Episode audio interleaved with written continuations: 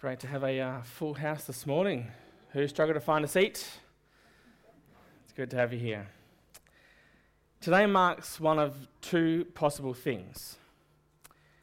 You see, the resurrection of Jesus is either the absolute epicenter of human history, the one event that shines a brilliant light over absolutely everything and puts everything in perspective or it's absolutely nothing. It cannot be a bit of both. So, taking a few moments, a few minutes this morning to consider the resurrection of Jesus, this can be the most important few minutes of your life. So, don't vague out, tune in. 1 Corinthians 15 3 to 8 for I delivered to you as of first importance what I also received that Christ died from our sins in accordance with the Scriptures, that he was buried, that he was raised on the third day in accordance with the Scriptures, and that he appeared to Cephas, then to the twelve. Then he appeared to more than 500 brothers at one time, most of whom are still alive, though some have fallen asleep. Then he appeared to James, then to all the apostles. Last of all, as to one untimely born, he also appeared to me. In this passage, the Apostle Paul clearly lays this out for us. He says, For what I have received, I passed on to you as of first importance. Namely, that is, that Jesus is the Christ. He is the promised Messiah, the Savior who died, was buried, and was raised to life. And he goes on to say what I just said that this is either everything or it's nothing. If it didn't happen, then he and the other apostles are liars. His whole message is false. Faith in Jesus is futile. And those who have lived for Jesus and then died are just lost. You see, it's everything or nothing. But can I tell you, friends, it's everything. It is everything. And I want to show today why it's everything and how it changes everything. See, Paul knows that Jesus' resurrection is astonishing news and that some people would find it hard to believe. If they had smartphones back then, someone would have replied, Pics or it never happened. You know, they would have been, other words, saying, Prove it. So Paul lays out what he has he has, and we have two pieces of compelling evidence right here in this passage. The first piece is that Paul writes that it all happened according to the scriptures. So the fact that Jesus' death and resurrection were predicted beforehand points to something quite supernatural going on. There's a lot of, of ways that the Old Testament foretells Jesus' death and resurrection. But if you look at just one, Look with me at Isaiah chapter 53. I'm going to read that out to you today. Isaiah chapter 53, which says, Who has believed that he has heard from us, and to whom has the arm of the Lord been revealed? For he grew up before him like a young plant, and like a root out of dry ground. He had no form or majesty that we should look at him, and no beauty that we should desire him. He was despised and rejected by men a man of sorrows and acquainted with grief. And as one from whom men hide their faces, he was despised, and we esteemed him not. Surely he has borne our griefs and carried our sorrows. Yet we esteemed him stricken, smitten by God, and afflicted. But he was pierced for our transgressions, he was crushed for our iniquities.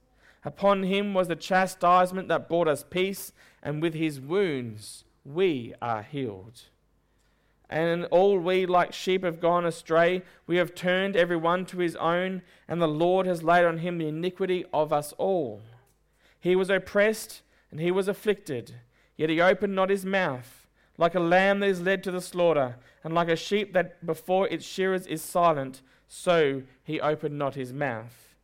By oppression and judgment he was taken away. And as for his generation, who considered that he was cut off out of the land of the living, stricken for the transgression of my people, and they made his grave the wicked uh, with the wicked and with the, a rich man in his death, although he had done no violence and there was no deceit in his mouth.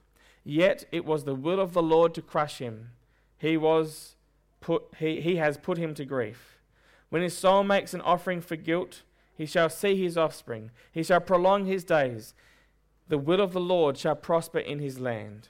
Out of the anguish of his soul he shall see and be satisfied.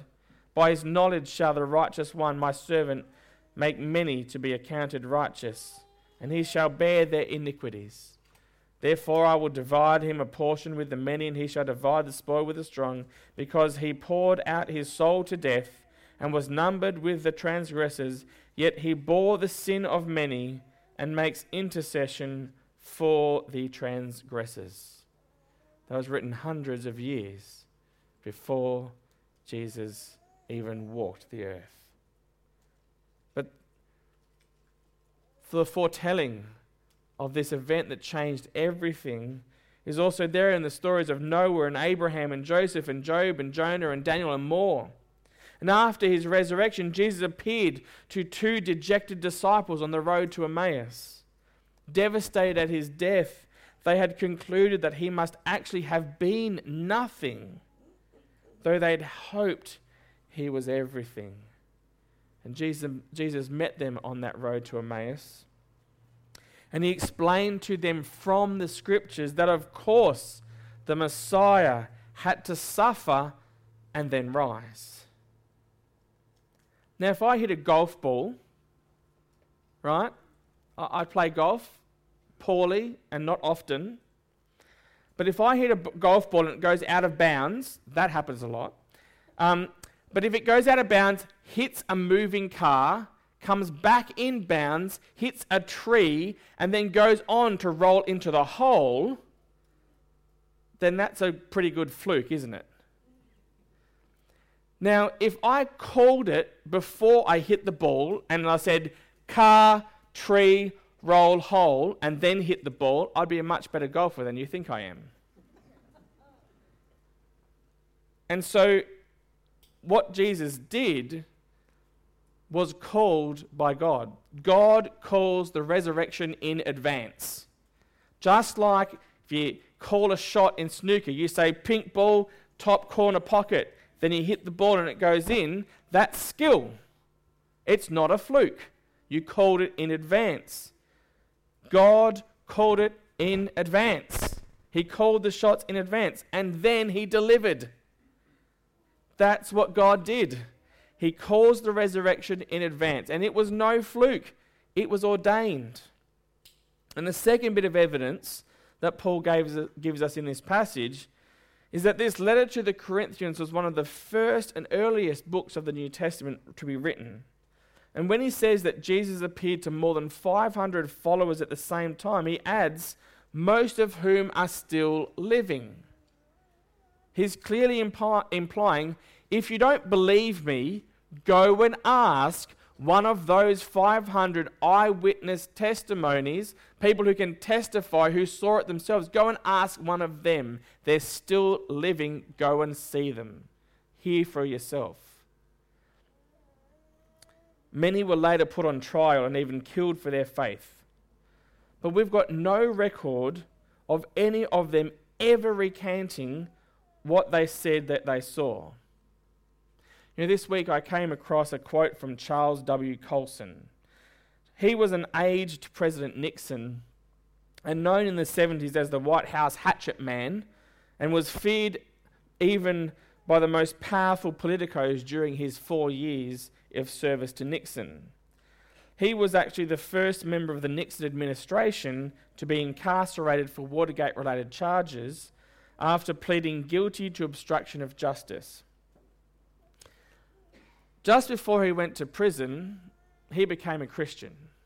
And as a new Christian, this is what he said. He said, I know the resurrection is a fact, and Watergate proved it to me. How? Because 12 men testified they had seen Jesus raised from the dead then they proclaimed that truth for 40 years, never once denying it. Every one of them was beaten, tortured, stoned, and put in prison. They would never have endured, they would not have endured that if it weren't true. Watergate embroiled 12 of the most powerful men in the world, and they couldn't keep alive for three weeks. You're telling me 12 apostles could keep alive for 40 years? Absolutely impossible. Not a bad quote. Not a bad way to think about things. See, both of these evidences are strong eyewitness testimony, and God called it beforehand. And, and Christ, as Christians, we're not just wishful thinkers or believers in fairies. There's more biblical and historical evidence, of course, but also, if we look up from our Bibles and we look around, we look around the room, we look around the world,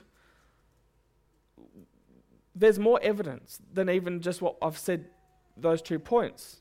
Author and evangelist Glen Scrivener puts it well. He, he writes, We live in a life from the dead universe.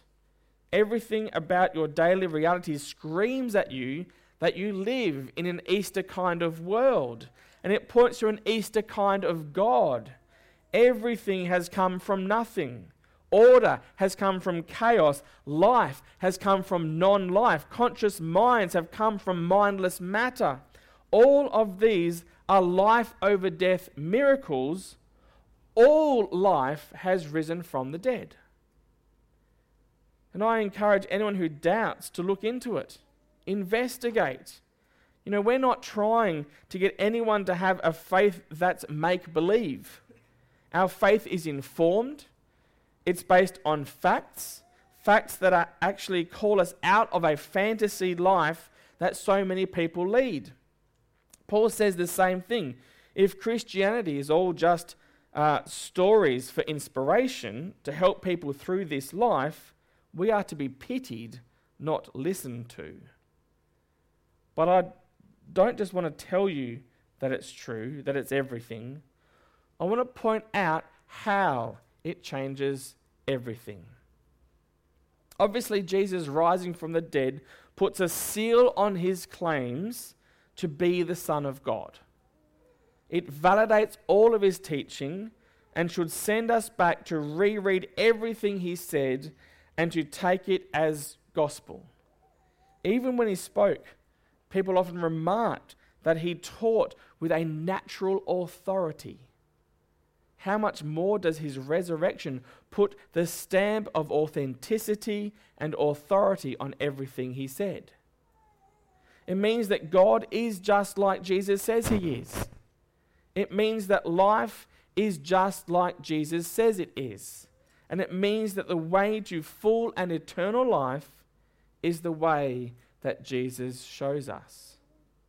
But here's the thing Jesus didn't just show us the way, He made a way for us. He didn't just say, Here's how to live the best kind of life or this is the kind of life that God approves of. He said, I am the way and the truth and the life. No one comes to the Father except through me. John 14, 6. It puts him at the center instead of us. And this really changes everything on the deepest level. Let me try and explain why. Many of us are searching for I guess you could call it the formula of life, the great algorithm. And it goes a bit like this If you do ABC, then you will get XYZ. It's the basis of advertising, of course. If you buy our product, then you'll become attractive, secure, and satisfied. But it's the basis of religion too. If you make this certain sacrifice, then God will be pleased with you and make your crops grow well. It's the basics, the basis of magic and paganism. If you say the spell correctly, if you get the ingredients of the potion right, then hey presto. And everyone wants to know what the formula is. And so we're always fussing around asking, is this a sin? Is that a sin? Is this allowed or not? Or exactly how bad is it if I do this? Or how good is it if I do that? Or, or what exactly is the reward again? We try to figure it out. Now, sometimes there's good news when a formula changes. Imagine you're a farmer, and the formula is if you produce a ton of wheat, then you get $500. But if the formula changes, and suddenly it's if you produce a ton of wheat, then you get $800, that's good news, right? But let's try to get our minds around this. Jesus' death and resurrection hasn't just changed the numbers so that the sins we've been, have been discounted and the reward increased, it's changed the whole structure of the formula. It doesn't begin with if you at all. It begins with since Jesus. Since the coming of Jesus, his triumph over sin and death, the outpouring of his Spirit, since his unilateral work to offer us reconciliation to God, then all sorts of new things are possible. Paul later wrote to the Romans, Romans 12:1, in the view of God's mercy, see how that's a sense? Offer your bodies as a living sacrifice, holy and pleasing to him. John 8:35 and 36 says everyone who is a, everyone who sins is a slave to sin. Now a slave has no permanent place in the family, but a child belongs to it forever. So if the Son sets you free, you will be free indeed. So we no longer need to live with a set of scales dangling over our heads or some grand calculator. And we've got better things to do than argue endlessly about who is better than who or uh, agonize endlessly over what is better than what.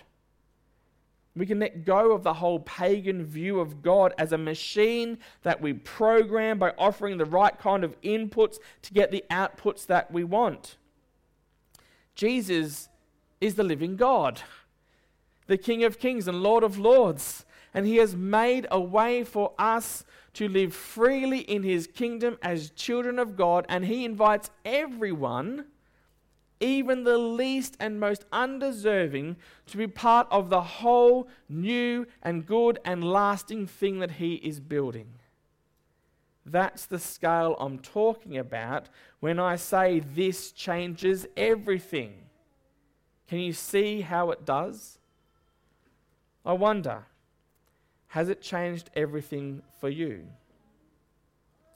There's still a way to go before it changes everything for the whole world.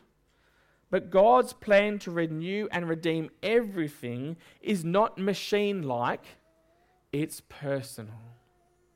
His plan is to win people over to Him personally, one person at a time and to change our hearts and minds and release us from the endless treadmill and anxiety of if then living. That, that's barely living. His plan is to empower us to be representatives of His kingdom, His kingdom of love, truth, justice, mercy, and blessing, a kingdom of hope. You know, when I was younger, I didn't have a really good grasp on what it means to be a Christian. I knew I loved Jesus, but how did that play out practically? You know, I heard all of these things about what a good Christian does, all these good behaviors, you know, like the external examples or evidences that you've been saved. You know, some people call that fruit. And they're all good. They're all virtuous fruit to display in your life. And so I was I was concerned with making sure that I did all the things.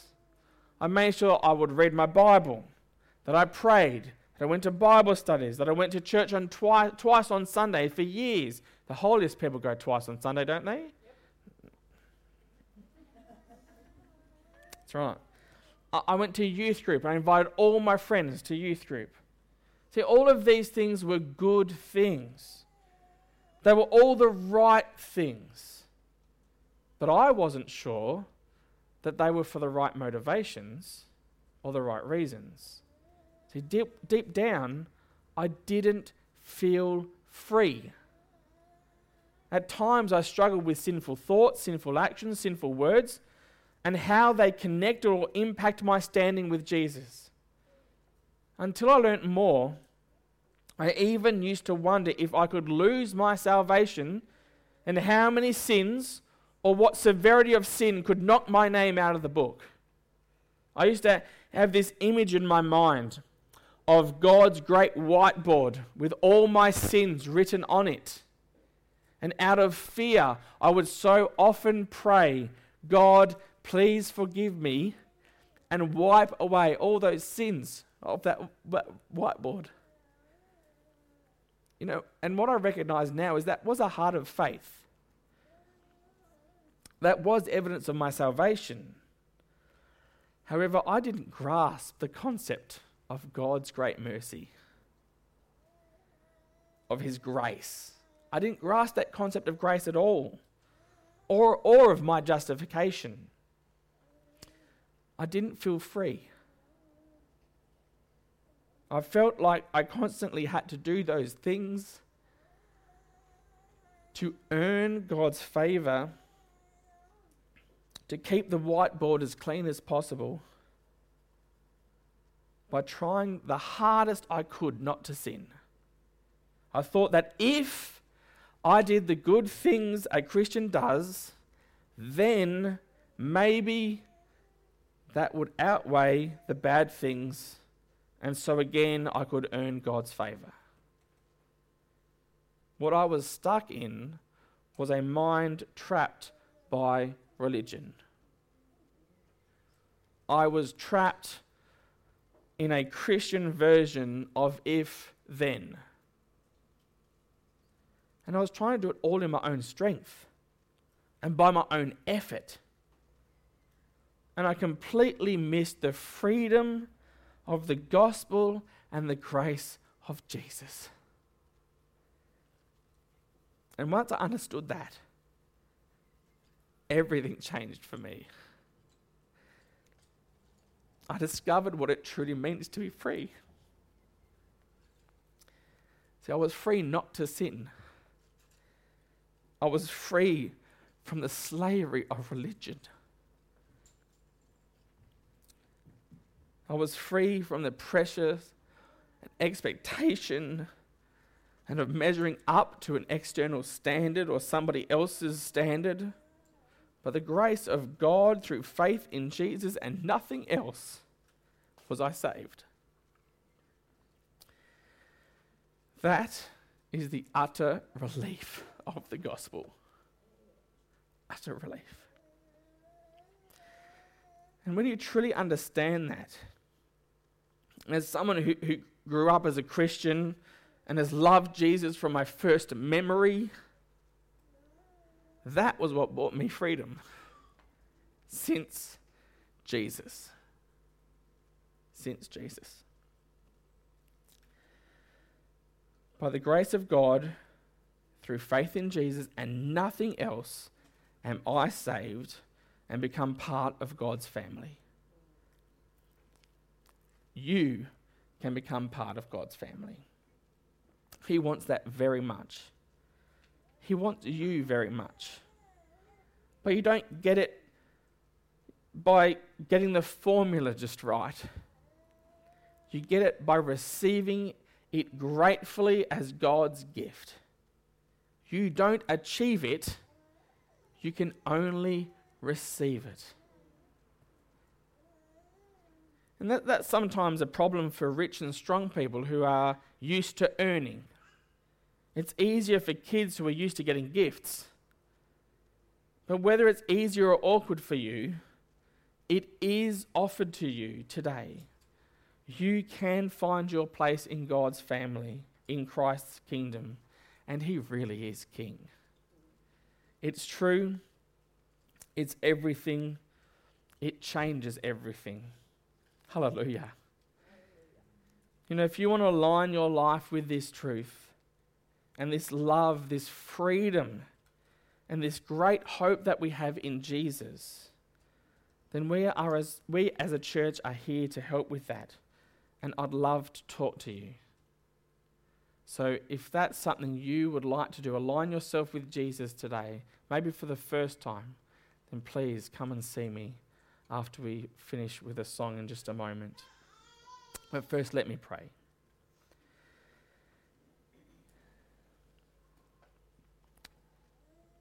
God, I, I am standing before you in awe and wonder at your grace and your mercy.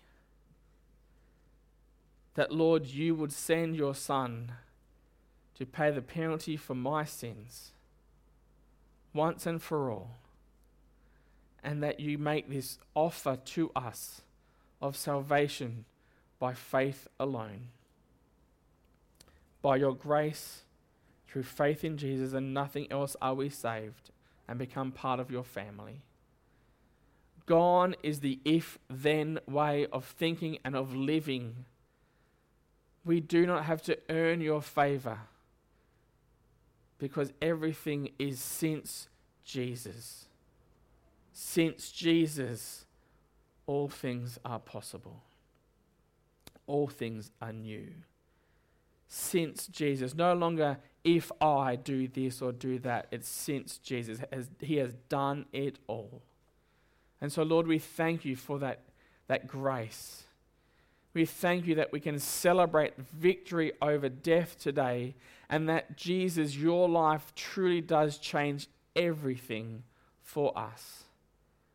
Gone is the, the struggle of religion, of trying to earn your favor. Lord, we cannot do it whilst we were still sinners, Jesus died for us when we didn't deserve it, and we still don't. And so, Lord, I want to thank you for the truth in Jesus, the love that's been poured out, that we can, can be made new in you and be part, become part of your family by your great invitation. We can't earn it, we can only receive it. And so, Lord, I pray we would receive it afresh and new today. We would receive your gracious gift, your offer of mercy. We would receive salvation from our sins today. In the name of Jesus, I pray. Amen.